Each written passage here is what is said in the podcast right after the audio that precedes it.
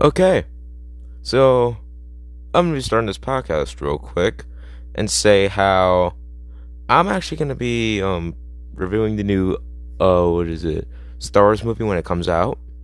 But before that, we're gonna start off at the very beginning.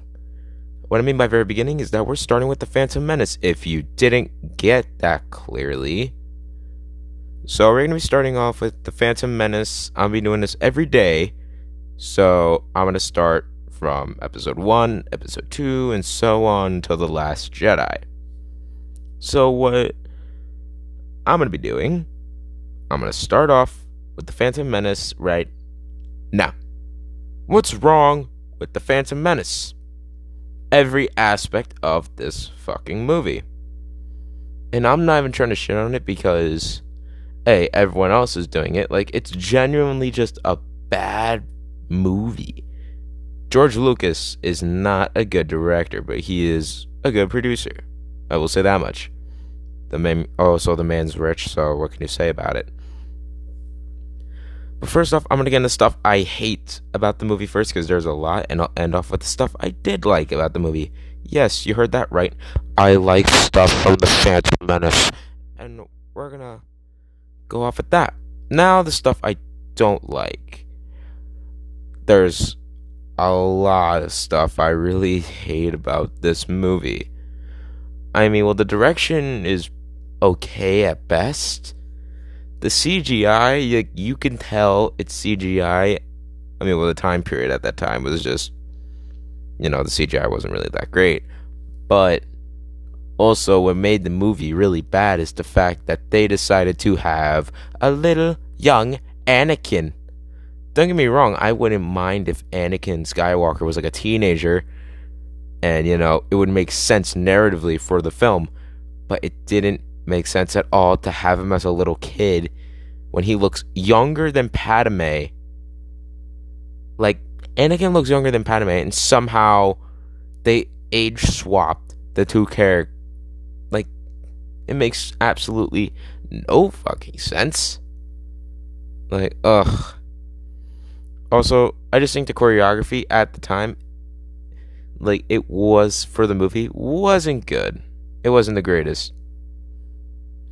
Also, the writing, like every movie that's bad, suffers from horrible writing. And this movie is down has downright horrible fucking writing. Nothing saved it. Like also, like we're not I'm gonna Oh, is a sneak in this little thing that everyone hates. Fucking Jar Jar Binks was the worst character ever. And people actually believed he was force sensitive. People believed he was a Sith, like Lord or Mastermind or whatever it is. Okay, I actually believe in that theory too, so I'm one of those fucking people. A problem with that? You could go Anyways, Jar Jar Binks was the worst character ever. In the first movie, he was literally clumsy throughout the whole thing and was seen as a war hero. Like, that's what? That makes no sense. And ugh, it makes also what is it? I know I'm repeating myself sometimes, but I just realized this uh what is it? How when Anakin's taken to the council, right, to see, like, okay, he's a Jedi, now he needs basic training. Can I do it? Says Qui Gon Jinn. And they reject him on the spot. And then later, during Qui Gon Jinn's funeral, they say they'll train him. Like, it. Mm, they'll train him but the whole request was for Qui Gon Jinn to train him, not Obi Wan Kenobi. Two separate things from two separate people. I just don't like this fucking movie, but I'm gonna review it. George, also, Jar Binks' vocabulary has been memed. His look has been memed. And to be honest, the only reason why I played as him in the Lego Star Wars Complete Saga video game was just so he could die over and over and over again. Mm. Like, I will say that, well, anything. Well, I'm still going to say some bad stuff about this movie. The story in general, actually the whole politics concept, it sounds interesting on paper, but they did not execute it right at all in the movie. Don't get me wrong, I think seeing space politics is not that bad of an idea, but you just have to balance out okay, here's space politics, and now you actually see the what is it, the consequences, or there's actual action scenes going on with the Jedi. Because let's be honest, it was it's not fun to see politics, and then you see more politics and more and more and more, and then there's a couple action scenes. This movie is 75% exposition, and the other 25 is literally just them. What is it? Doing shit. And I am not joking. Like, anyone who's never seen The Phantom Menace or isn't a Star Wars fan, just watch The Phantom Menace Actually, no. First, watch the original trilogy, then watch the prequel trilogy. But if you watch the Phantom Menace, you will not like it. I mean, I was a little kid when I saw the Phantom Menace, so my opinion was different at the time. I watch it again now. I cringe heavily at a lot of this stuff. Liam Neeson as Qui Gon Jinn was the only reason why this film actually had what is it the money to pull off a second one. They had to get his star power real quick. Also, I just think the wardrobe is fucking weird. You know, the whole stand in for Queen Amidala or whatever it is. Her wardrobe is so weird.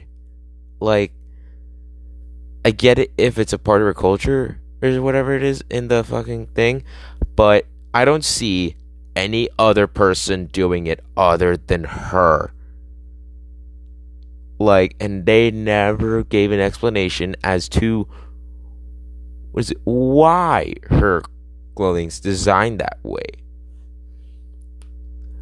Like, also, what is it? There is a scene where Queen Amidala is looking outside of a window and her dress, what is it? There's like little marbles on it or whatever it is, and it lights up. You could see the cord going down the stairs where she's standing and into her dress. It's the funniest thing I've ever seen. Now let's get for the stuff I actually. I'm gonna end this podcast a little early. It's gonna be really short, honestly. What is it? Okay, so the good stuff I actually like the whole concept of space politics. I have said it earlier before during this podcast. I think the whole idea of space politics is actually a pretty decent concept done well but they didn't do it well and it suffers. Also, usually the direction style seems pretty bland and standard. You know, with common. I'm just gonna go back on this bad thing. The direction it's mainly full of wide shots, close ups, and back to more long shots and wide shots. And then close ups again. I just think that direction style is pretty bland and standard compared to the direction that we have now. And now back to the good stuff again. I just had to get that out of the way. So, the stuff I actually did like about that movie, like mentioned earlier for the past two times, space politics. It was not done well in the first movie. But in the second movie, they actually cleaned up on it and gave a little bit of both. It that's why the next two movies are actually pretty they surpass the first film in every single way. What else about good stuff? Um, the acting's decent. Uh, uh,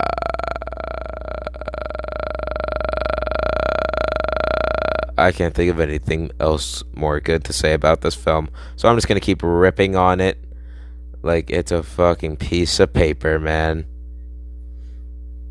Alright, so, yep, CGI. Not very good.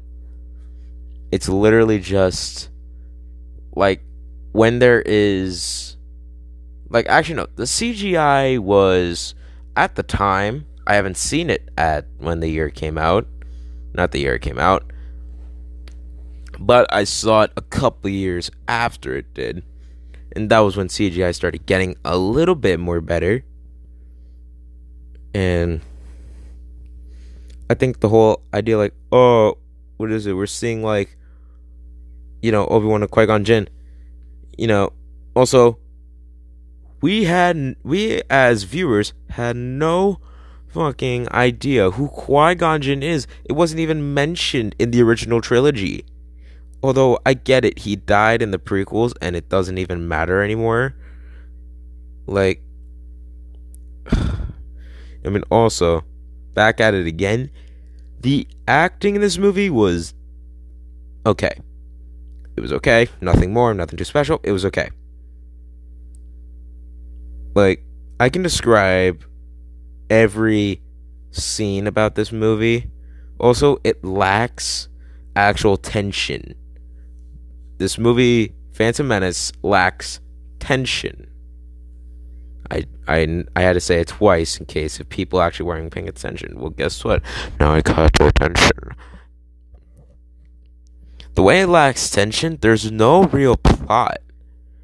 Like, okay, yeah, they're invading a planet, but that's not really that's not really a big tension as what we saw.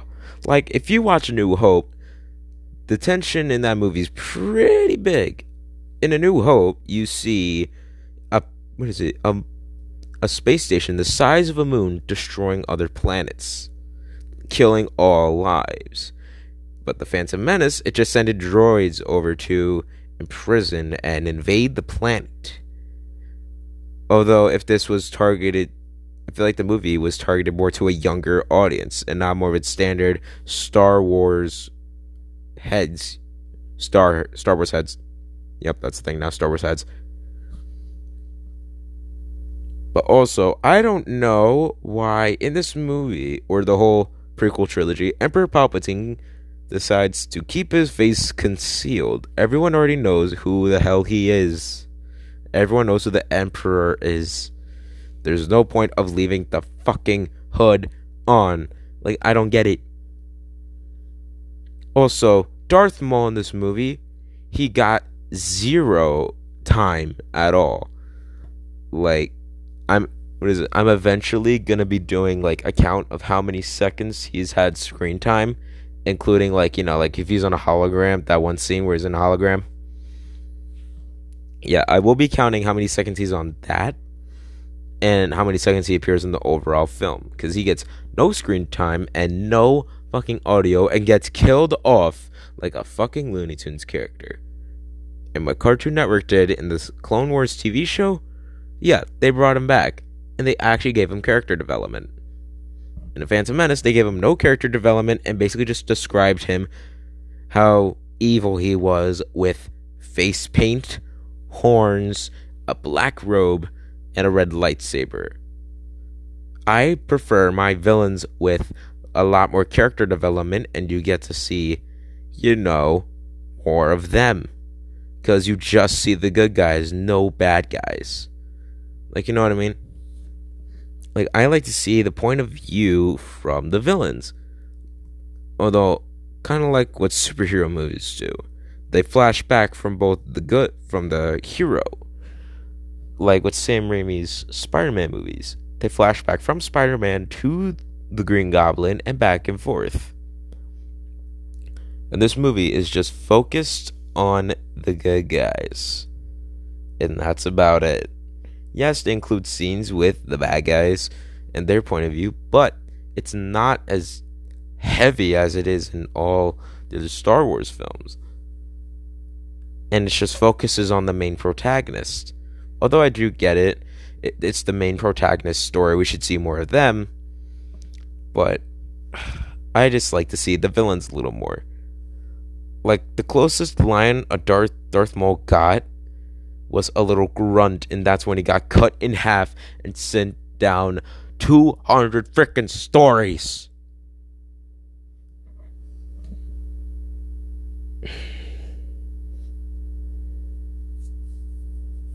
It makes no sense at all.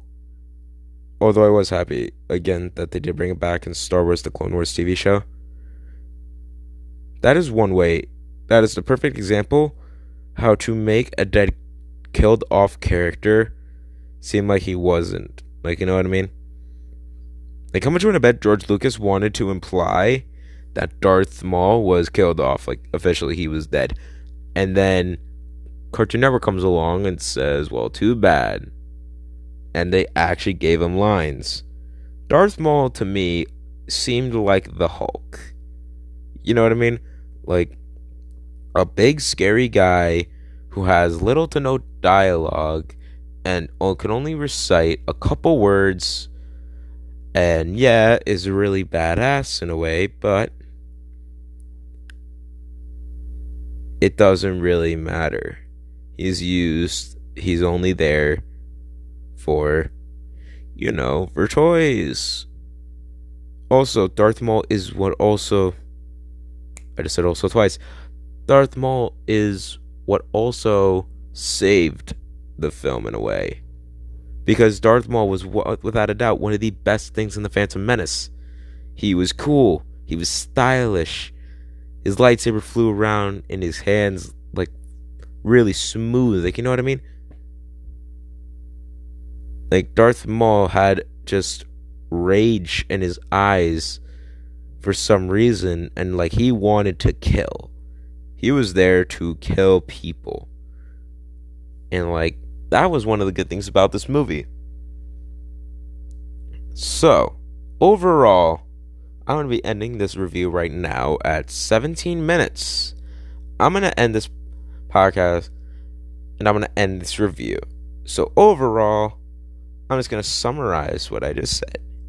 The Phantom Menace is a giant mess with a lot of things to hate about it, but has a couple good things about it that they actually improved on in later films. So, to be honest, what rate would I give this movie? A 4 out of 10. I'd only watch it if I'm trying to binge all the Star Wars movies. Okay, goodbye. See you tomorrow when we're going to review Attack of the Clones.